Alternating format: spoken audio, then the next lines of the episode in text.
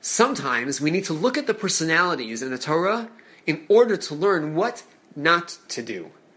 This is Rabbi Yitzchak Price with another episode of Tachlis Talks, growth oriented, parsha related Torah podcasts. And in this Torah portion, the parsha of Balak, we're introduced to Bilam. Bilam, the Gentile prophet who attempts to curse our ancestors in the desert. Thankfully, God manipulates his words into blessings instead. But Bilam is contrasted in the Mishnah in Pirkei Avos with Avraham Avinu, with Abraham, or more particularly, the disciples, the followers of each are contrasted. The Mishnah tells us to be like the followers of Avraham rather than the followers of a Bilam, and it discusses particular character traits related to the greed and the, the selfishness of a Bilam in contrast to the giving and the open hand of an Avraham and other elements of the contrast between their character traits. But a, another fascinating contrast is pointed out by Rabbi Meir Tzvi Bergman, a, a great Torah sage of the land of Israel, who highlights the following distinction. What happens when things don't go as planned? Bilam attempted to curse us, to use some type of spiritual bonding with God to elicit a negative outcome, and didn't go the way he wanted. So he tries again from a different location. And when that doesn't work, he tries again from a different location.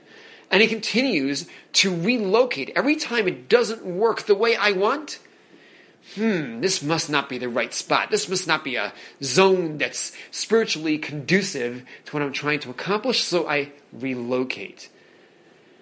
Contrast that with Abraham. Abraham prayed that God spare the city of Sodom. Well, the outcome wasn't what Abraham had hoped for. Another time, by the way, we can address the incredible, powerful, positive effect of Abraham's prayer. But in terms of his immediate request, nothing doing, Sodom is not being spared.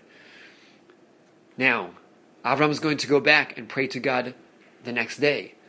Where does Abraham go for that next morning prayer when he's going to daven to God? He goes back to the same location. Rather than excuse away the fact that, oh, that wasn't a good spot.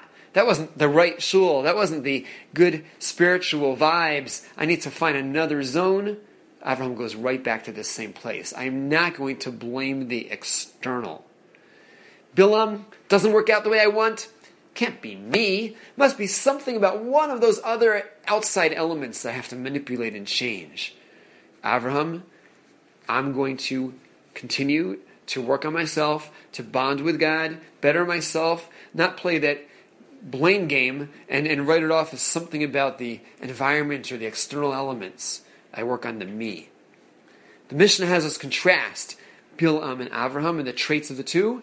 And this other element that Rabbi Bergman is pointing to should have us recognize that if we're going to be tachlis focused, looking towards that goal, or as in Yiddish they might say tachlis dig, we're trying to accomplish something meaningful.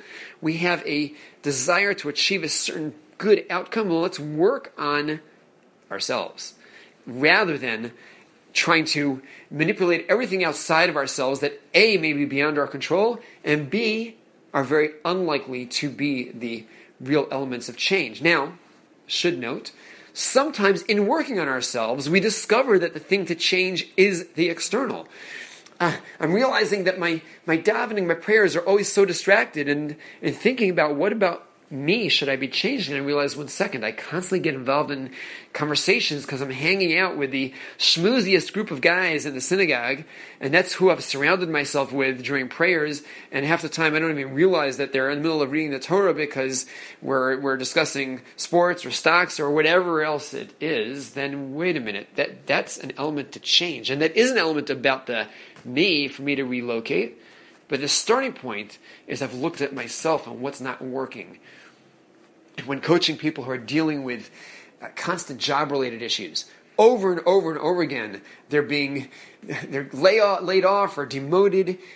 how unfortunate it is to hear an opening line of, oh yeah, no, nobody's been teaching management how to properly operate any longer, and, and bosses have lost touch with what it means to appreciate employees and constantly looking outside rather than, okay, is there something about the me that can be worked on?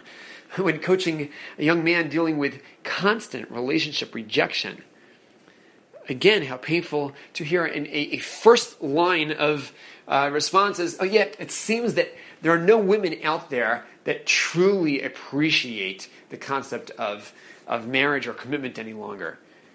Well, some of the people you've met, that may be a factor, but it's happening over and over again. Why not start by looking at the self? Let's look at ourselves. That is that should be the first point of focus.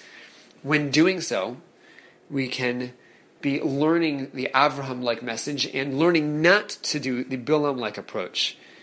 In so doing, we can be taking more reasonable steps by looking at ourselves and saying, okay, let's start, let's dissect the situation, let's pick an area, and as we always talk about, very often getting that outside party to assess the situation, someone who's not blinded by subjectivity and by emotion and by the defense mechanism, someone can help us from the outside and say, hey, like, have you paid attention to this facet, to this aspect? Let, us look at the whole picture and, and try to analyze, hopefully, in so doing, if we do unlike Bilam, but rather like Abraham, we can take meaningful steps that will be helping us work on ourselves, and in so doing, much more likely to be able to develop and achieve our tachlis.